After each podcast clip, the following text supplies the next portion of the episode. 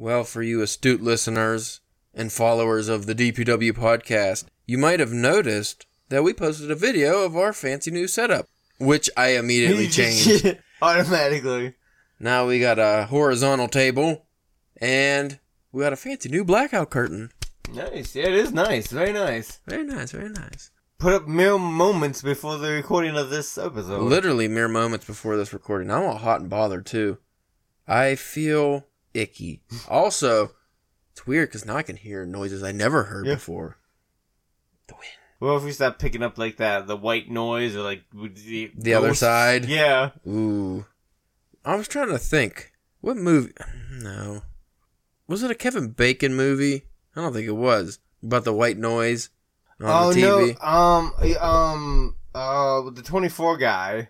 Didn't the guy from twenty four? Didn't he have some kind of? Sutherland. Yeah. I think when I Kiefer Sutherland. Because he had like a string of like kind of eh, horror movies there for a while. Because like he, I think he had like that and like that mirror movie or Interesting. I have something that you might want to check out related Okay. to horror. You, you don't have to read the horror, obviously. I have the Webtoons app on my phone, okay. and I read a lot of like the anime stuff they have on there. Well, I found out the horror ones at least. I don't know if I'm sure this is done by other people because like I was reading one that had it was like a video game one, and it has music and stuff.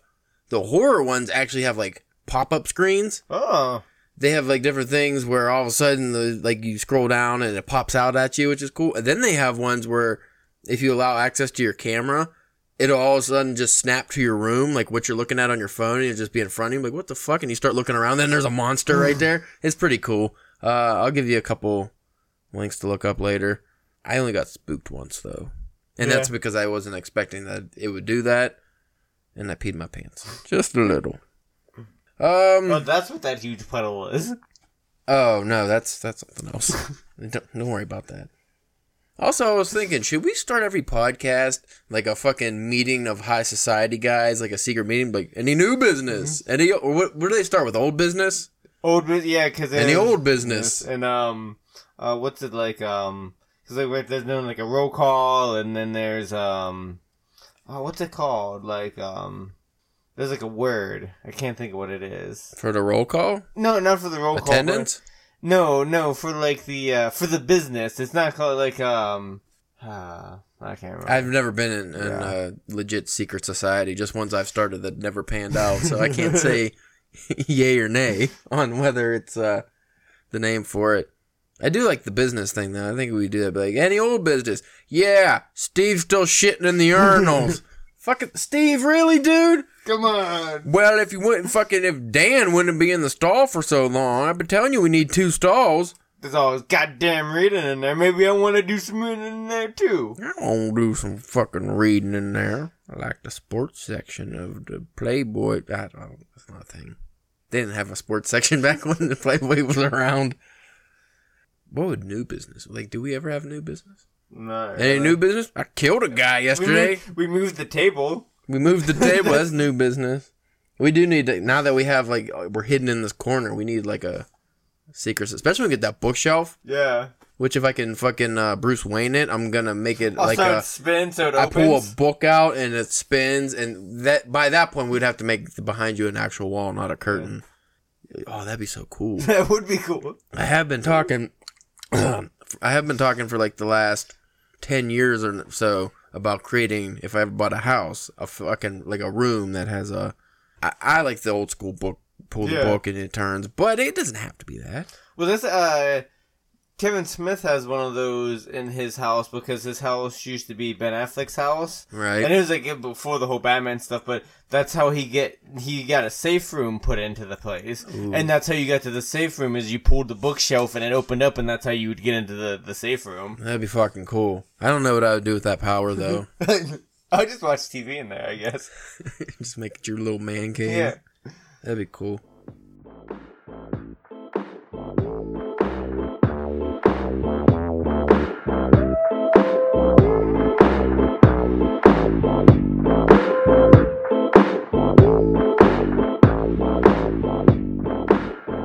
Welcome. You are listening to the Drunken Pen Writing Podcast. I'm your host, Caleb James. With me today, Spencer, the Monroeville Maggot Muncher Church.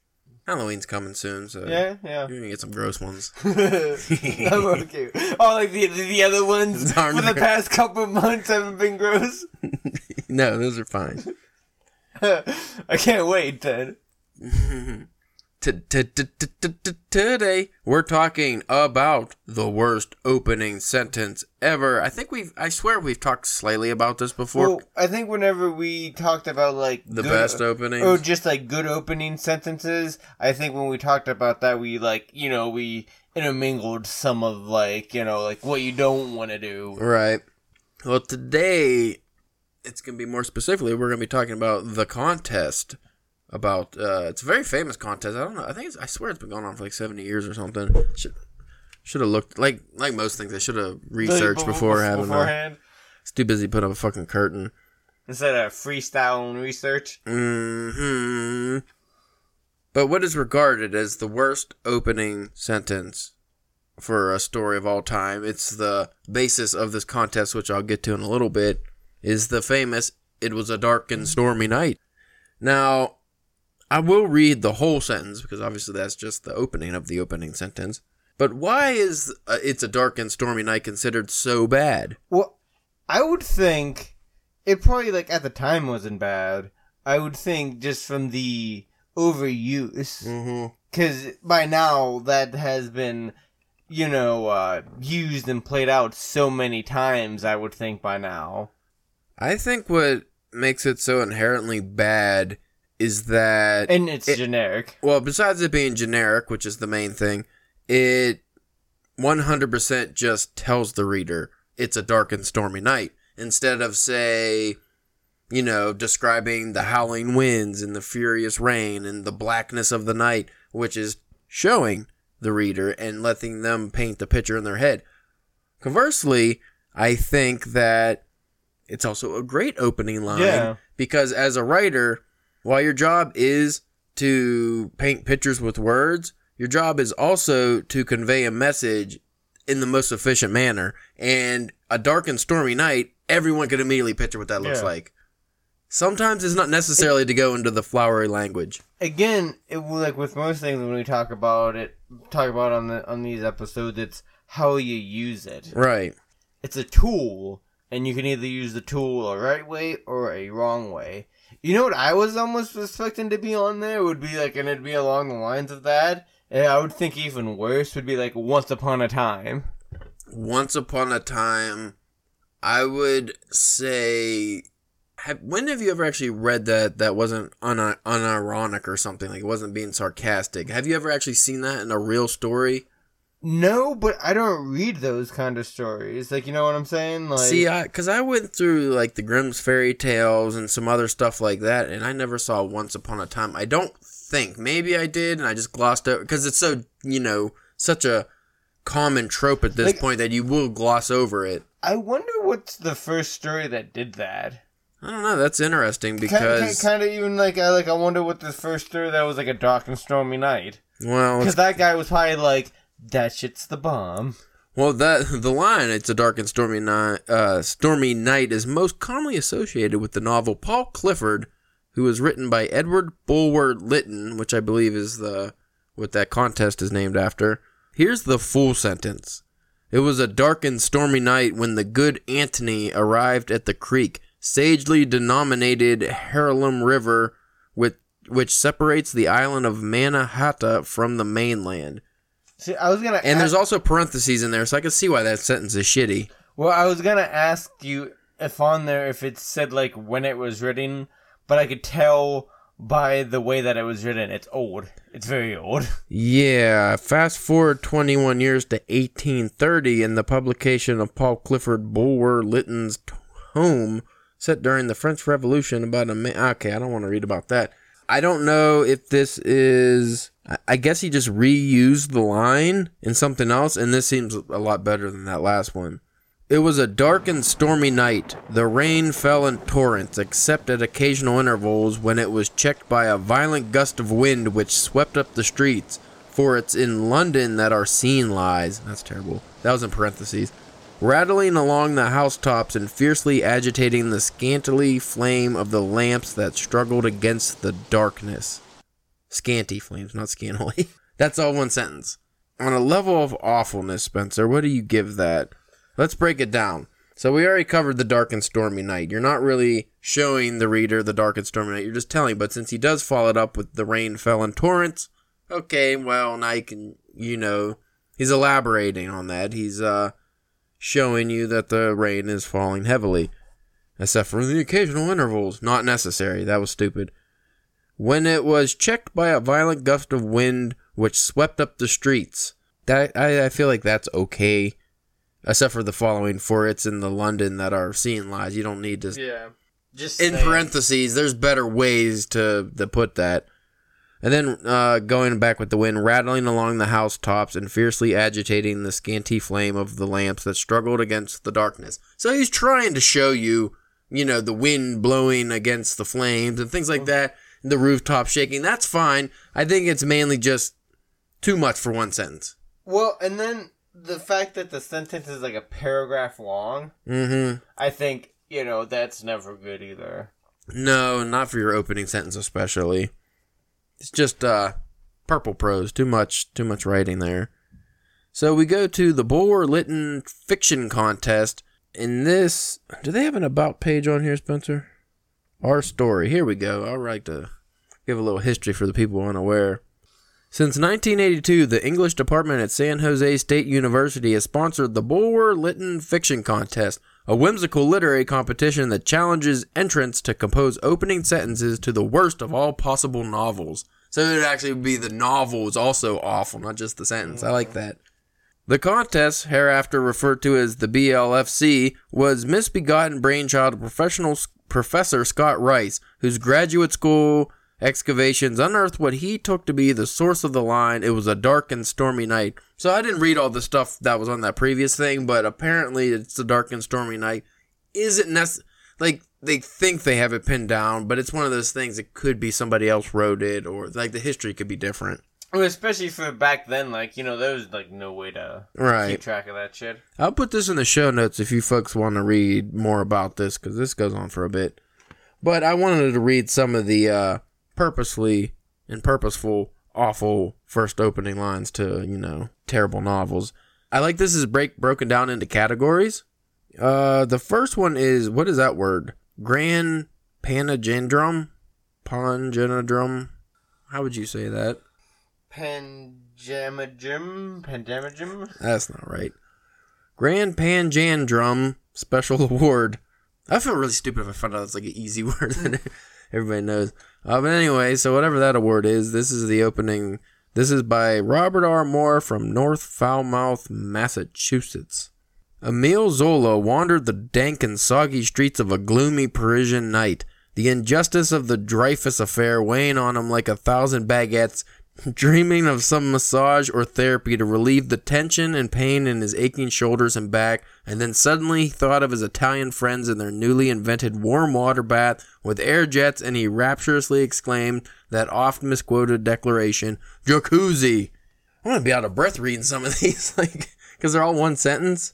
That's, I think that's like, if if there was like a, a like a like a step mark thing that you that or like a checklist you had to do for like a bad opening or just a bad sentence period is way too long. Like that's Way too long. That's that's one of the you know mm-hmm. when you have to what have put in like what there's like five or six commas in that one sentence just to break it up. Well, also, he's just adding way too many descriptors here. Dank and soggy streets of a gloomy Parisian night. One, dank is fine. That's like, Yeah. you know, some form of wetness. Then you add soggy, Which is- unnecessary, which is another. which doesn't even go with streets. Why would the streets be like soggy? I don't like when people describe hard objects as soggy because there's no way concrete is going to be soggy. Uh, then gloomy again. If you have dank, I, I think gloomy would have just worked by itself. Obviously, this is purposeful. And then the the, the Dreyfus affair weighing on him like a thousand baguettes hmm. because he's in France. Like that's just great.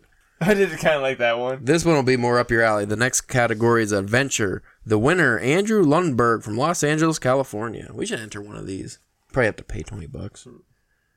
dropping his now empty Remington 30-06 and tearing across the tundra after two weeks of hunting in the Alaskan wilderness in the company of none other than three-time Olympic sprinter Usain Bolt, the rustic outing being the spoils of his winning bid at the Sun Valley Country Day School live auction fundraiser, Bart Michaelman realized with dismay that in this particular instance he did in fact have to outrun the bear. So like, is the point to write a bad story, and or is it kind of like it's a, a, you're writing or, or is it like a, a Razzie for or or, what- or a Razzie whatever that is for like the movies like you know that they give to all the shitty movies? arousing. No, you're writing a purposeful, like you're purposely writing an awful opening to, like opening sentence to what would be your novel if you're writing an awful novel. So it would be like, oh, I'm gonna write a novel about a spaceman fucking a bunch of aliens. Here's my first sentence Mm. to prove how awful this is gonna be. I was just wondering because you, you were saying earlier about like not only was it like the thing for like I thought you meant like it was like for the book too. I was gonna be like that'd be man that's a lot of work to just make like No. to write like a shitty book. A whole novel, like shit. why? Some people do that and they get paid lots of money though. I don't know if it's shades gray. Dishonorable mentions. Ooh, I like that. First up is Gwyneth Cosma from Gar- These movies were just a little too good. yeah, not shitty enough. Gwyneth Cos, and this is 2019, folks. Uh, there's a 2020 edition, but it only had the winner, so I was reading these. Gwyneth Cosma, I'm probably saying that wrong, from Garmisch Partenkirchen, Germany. Garmisch Partenkirchen. That's probably as close as I could get. As they sprinted together down the echoing, looping ramp of the deserted Gung- Guggenheim Museum. I never read that before. Guggenheim? I guess it would have two G's. Why wouldn't it? it makes sense. It just one of the, I always thought it'd be O's. Yeah, right. Like Google. I never read Guggenheim. As they sprinted together down the echoing, looping ramp of the deserted Guggenheim Museum, closely pursued by three swarthy members of the resultly vicious Cannelloni gang, square-jawed British Royal Marine art historian, world's deadliest sniper John Savage, and his voluptuous young modern art critic Navajo linguist Samantha Silver, cursed architect, interior designer, writer, educator Frank Lloyd Wright for designing such cir- circuitous route so of the building. slashes. So many slashes. I can't do this. How did that one not win? So many slashes. I think the slashes put it was too too many slashes. Unreasonable amount of slashes. Next one, Ron Pizzari from Bath, Pennsylvania. Where's Bath, Pennsylvania? You ever been to Bath? No, Never. never. Not, not once. Three days without food or water, archaeologist Phil Thompson, with his leg hopelessly trapped in a wilderness rockfall and with hungry buzzards circling overhead, saw his entire life pass before him, and he once again experienced, as a child, his mother's comforting words and tender touch as she gently awakened him from his reoccurring nightmare of being eaten by birds. Next up, Doug Purdy from Roseville, California. Anthropology. I noticed there's a theme with these too. They name their like career. Like, Yeah. You have to make sure you say their career and their full name immediately in the first, sentence. First, first thing. So I'm gonna go ahead and say, don't do that, folks. Don't. I never introduce my character in the first sentence, really, or at least not like by name and what they're doing. And the names. Yeah. The names on these characters. like you could do, you know, Frank got hit by a car if, if you just want something generic, and then go on about something, and then maybe later in later on in the chapter introduce Frank more. But you don't just immediately go into Frank Johnson, the pro- proctologist at hire for hire, you know, freelance proctologist. He, uh, I kind of like that. Just freelance proctologist. I need to not think of things off the top of my head. That's bad.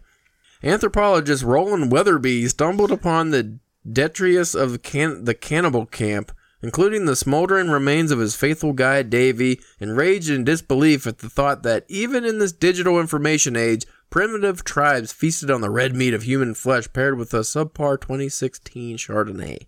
Uh, here's some children's literature. This should might be should be good. should be. How do you fuck up a children's intro? John Hardy, Falls Church, Virginia. This is the winner. Old man Buckman had been murdering and dismembering teenagers in our town for years and getting away with it. And it's important to emphasize the right up front that right this right up front because young readers like you have painfully short attention spans, and unless a story grabs you right off the bat, you'll be back on your video games or phones or skateboards in the blink of an eye. dishonorable mentions for kids. Olivia. very kidly. No, not at all. I think that's the point. Olivia Burke at Springboro, Ohio. There were two goats drooling over the scrumptious olive colored grass, but eternally separated from it by a paralyzing fear of the gargantuan goat munching ogre under the bridge. And there was Tom, the socially awkward ogre who bit his fingernails so noisily that the sound resembled the crunching of bones. See, I didn't mind that one. Maybe that's why it was a dishonorable mention. I mean, it was it was obviously a little uh alliteration going on, a lot of slashes and overwriting, but still, yeah, I like the idea of the troll Yeah. munching his fingernails like bones, ogre, whatever. Next up, Bridget Parmenter, Norman, Oklahoma. If I wanted to fulfill my lifelong dream of being a dystopian YA's protagonist, I needed several things. Missing or deceased parents, check. A complicated romantic life involving multiple partners and predictable behavior, check. A tough exterior that protected my sensitive inner workings, check. And finally, a life of danger, uncertainty, and constant struggle to survive, check. It turns out turtles are well equipped to star in YA adventures. Oh, that's a bad one. Check. Check. Crime Detective, the winner, Jeremy Doss, Loughborough, England. How do you Loughborough? Realizing that his symptoms indicated a virtually undetectable fast-acting neurotoxin, CIA coroner Quinn Abner frantically wrote up the details, lay on the floor, and, as a professional courtesy, did his best to draw a chalk outline of himself. At least these are humorous. Yeah. I'll read some of that. How many more are there? There's Uh, a lot more. Okay, I'm gonna not read the dishonorable mentions I was gonna anymore. say, there's a lot of different cat, ca- uh, Yeah. categories.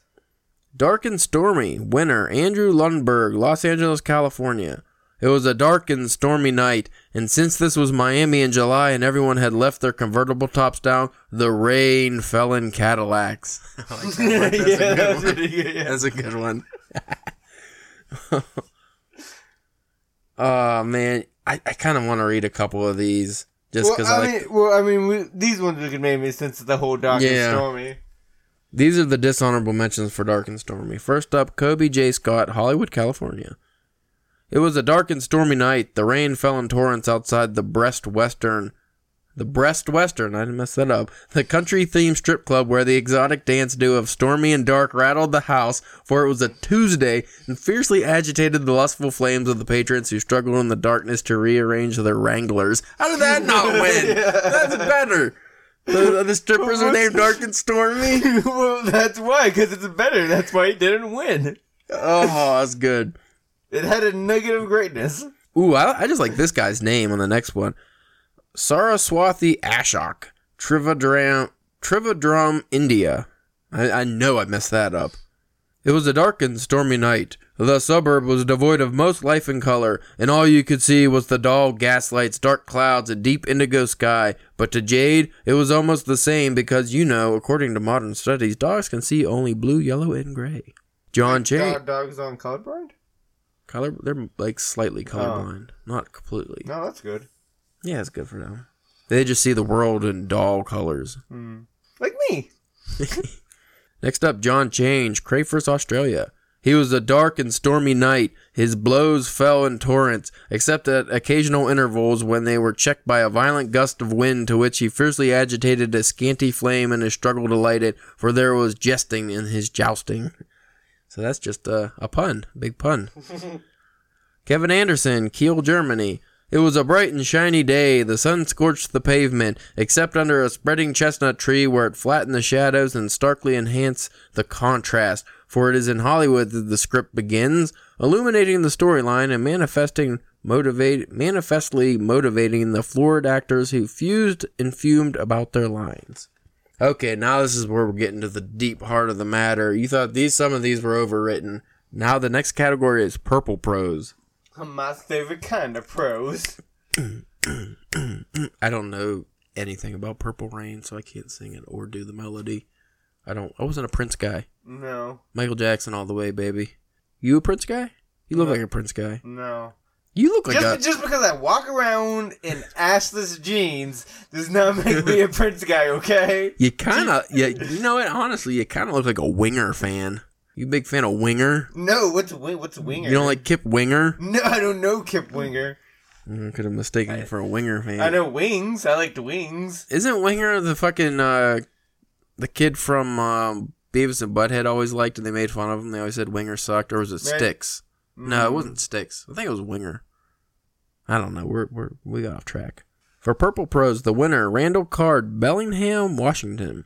When the tall, dark, handsome, buff, and wealthy cowboy moseyed into the blazing Six Guns novelty shop, I felt a wave of heat flood through me as if I had accidentally swallowed my sublingual nicotinic acid lozenge, causing the niacin to be released instantaneously rather than in a more controlled, extended, low potency dose, for which means the prescription had been written.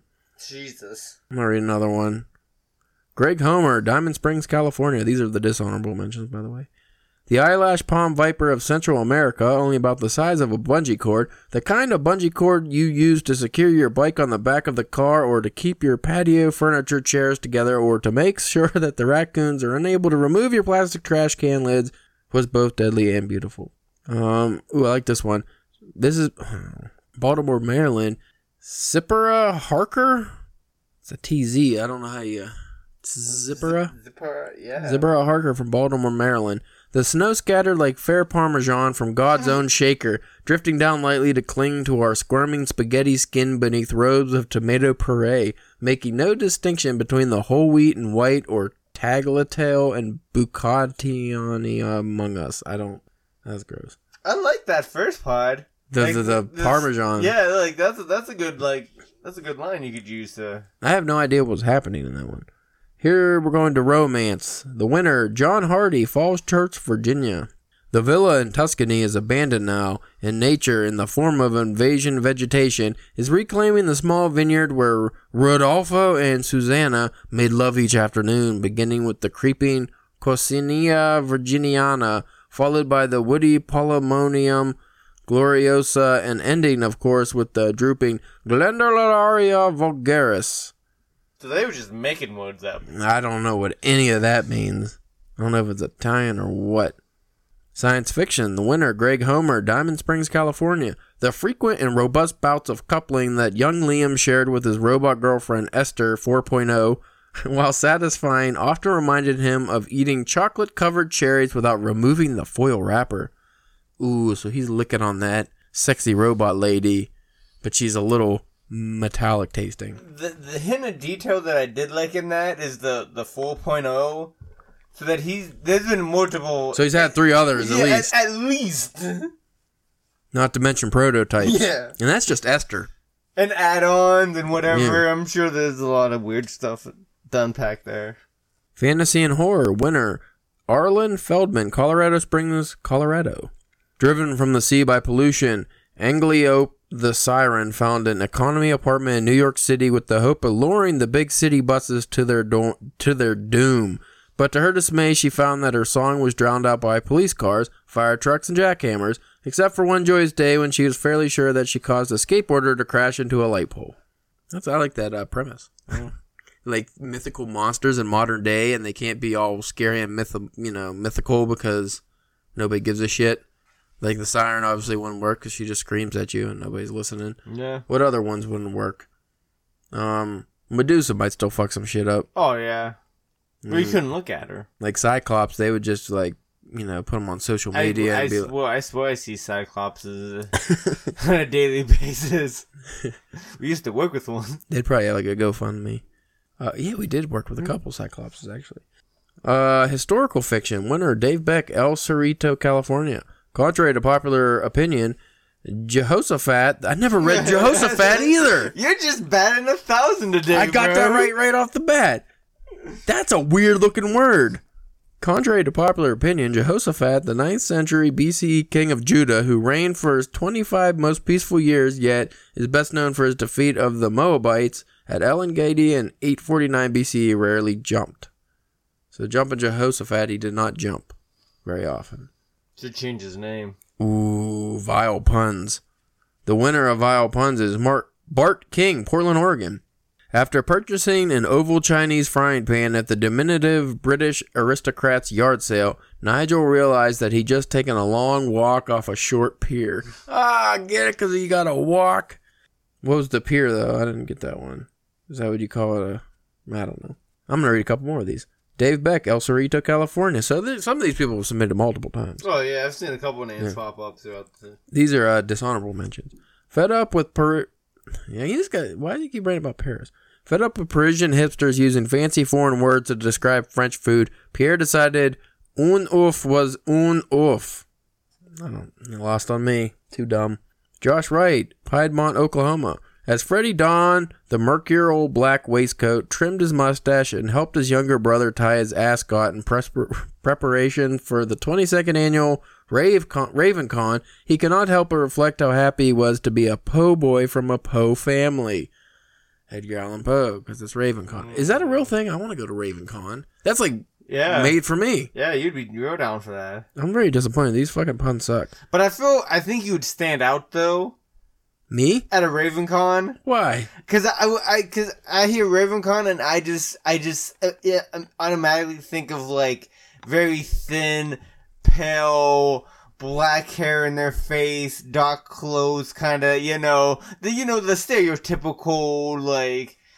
You think of the, you know, almost So you're thinking of the crow, kinda, but skinnier? Like, you know, like the more, the more like gothy kinda, you like, know, like an anime character? Kinda, yeah. And then you walk in there, you know, with you know, with your normal like bright colored clothes or just not black and if it's like any other con you're just walking around in a tank top. I'll have you know I will wear my Edgar Allan Poe shirt and I will wear my Edgar Allan Poe hat and mustache and uh, my pea coat and I threw my pea coat away because I got too buff and it doesn't fit anymore. That sucks, folks, when you get so buff. That's what nobody You tells like- about working out. When you get buff and you can't wear the pea coat anymore because it doesn't fit, you flex through it. Well, you couldn't you just get a different pea coat? Shut up, Spencer. It's summer. We fucking. Oh no, I'm just well, it was summer. Because I, knew that must have hit your heart because you really like that pea coat. I really did. It was so comfortable and it was nice. Okay, I will read this one. Another pun one. This is from uh, Julian Calvin, Bellbrook, o- Ohio. Did a fucking what is that? Some fell more wood. For you folks that don't know, my fucking house got covered in wood. Don't ask. I was doing some whittling. When I was whittling, I uh, whittled wood everywhere. Is that what you call it whenever the missus isn't around? You just whittling some wood down in the basement? Well, there's some wood getting whittled, that's for sure, in the basement, in the dark basement.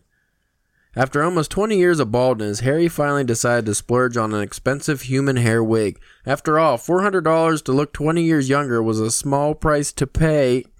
Mm. Get a toupee? Mm. Because he's getting a toupee. Shut up, that was clever. Western. The winner of the Western contest is Stephanie Carnosh, Springboro, Ohio. Yeehaw, boys, and so long, called Eugene Bullet Tooth Dynamite Jones as he, as he rode off into the torrential downpour in his 32 inch tall miniature horse, Kevin, hiding a frown because he knew deep down in his heart he had yeed his last haw. I feel like I gotta read that one again. I liked it. the, the, the name. I'm gonna read that one more time just because I enjoyed reading that. I'm gonna go more harder into the yeehaw. more harder. I'm gonna go harder. Yeehaw, boys, and so long, called Eugene Bullet Tooth Dynamite Jones as he rode off into the torrential downpour in his 32 inch tall miniature horse Kevin, hiding a frown because he knew deep down in his heart he had yeed his last haw. See, if I read these beforehand, I can give them the right emphasis Yeah. needed to make it more entertaining. Miscellaneous dishonorable mentions. First up, Joe Jose Baltron Escavi, the Hog. Oh, is that a place? Okay. As I stood next to the deathbed, I could hear a whisper full of desperate urgency. I have to confess something to you. I am not your sister. I am your mother. I don't know. I'm sounding like a dude then. To which I just nodded and said, "Of course, Grandpa." Oh, see, I was right. Mm, worked. I'm not gonna read these either. Oh, like I said, folks, look in the show notes for the that aura. I guess that's not really an article. That's their actual site with all the winners and losers, but it is pretty fun, and you can get lost. Four days reading those. So, what'd you like the most? Which one? I like the Yeehaw. yeah, the one. yeehaw. That was my favorite. the yeehaw was pretty good, and then um, there was another one that I I kind of liked. Well, what did you learn about what not to write as your first opening? Like what things you shouldn't put into your first opening that make it shitty? The full character's name, background, race, job, religion, family members, all that kind of information Their whole biography. Yeah. Um, in the first sentence, too much just too much information in general. Yeah, it's, that's there, you don't need that much information. Unnecessary. Also, which this just goes into writing in general. Put the fucking thesauruses down. Yeah, at least for the first draft. I mean, Yeah, like if you got the thesaurus app on your phone, don't even use it on the first draft because you're not looking for the right. Like if you have to look real hard to find a, the word to say something out, like just say what you originally were gonna say. Yeah. and you can change it later. But like another tip, if you are writing in such a way as I was reading some of those, where the reader is going to be stumbling over some of the words because you use a fucking twenty dollar word for no reason, that's usually bad writing because the reader needs to be able to get through fairly Well- easily. Well, like a lot of those were like there was like five twenty dollar words.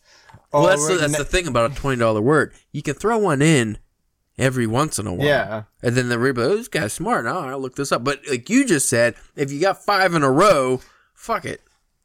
Like that's why when I read uh, fucking Melville, I'm just like, hmm. I guess I got to read this with a dictionary at Yeah. my side. Thanks, Melville. Like that's not enjoyable. I don't want to read like that. I don't want to. They should just name it the Herman Melville Mm. contest. and just like the the length of the first sentence. Yeah, again, which kind of goes with uh, me reading them out loud. Your reader shouldn't be out of breath after Yeah. reading one sentence. If they are, your sentence is probably way too long. It doesn't need to be that long. And a lot of famous writers are uh, guilty of this one. Oh. Not not opening sentences, but just sentences in Long. general where they like they'll have a whole paragraph.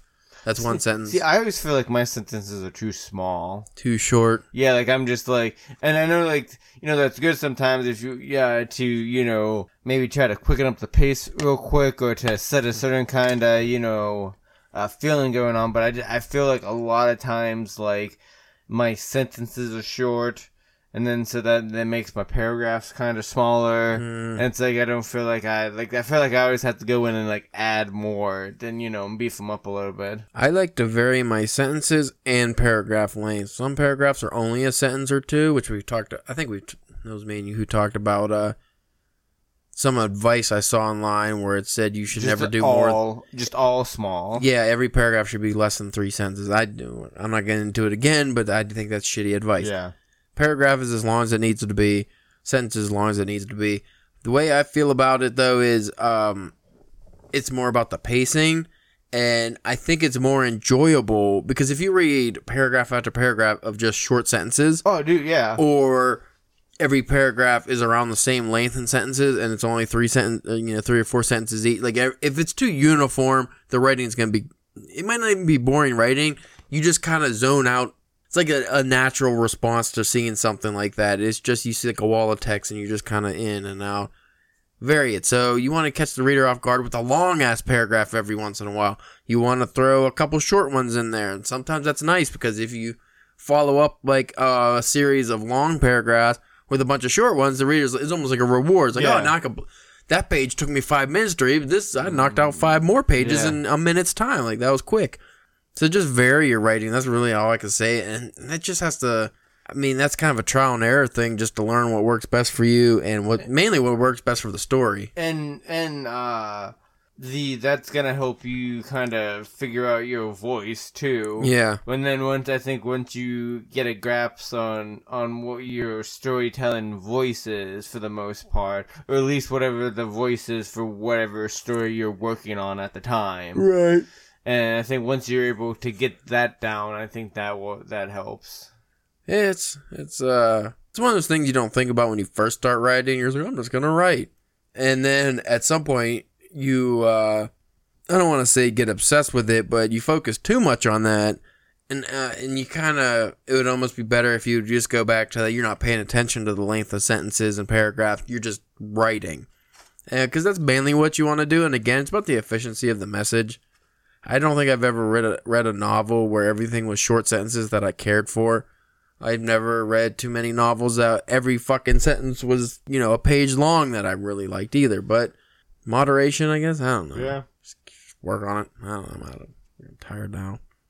Well, put up put up one stinking curtain. I'm tired in here now. It's too comfortable in here now. Um. Anyway, folks, if you want to talk to us about butt stuff, you can. Who wrote this fucking thing, Spencer? I'm not letting you in charge of the outros ever again.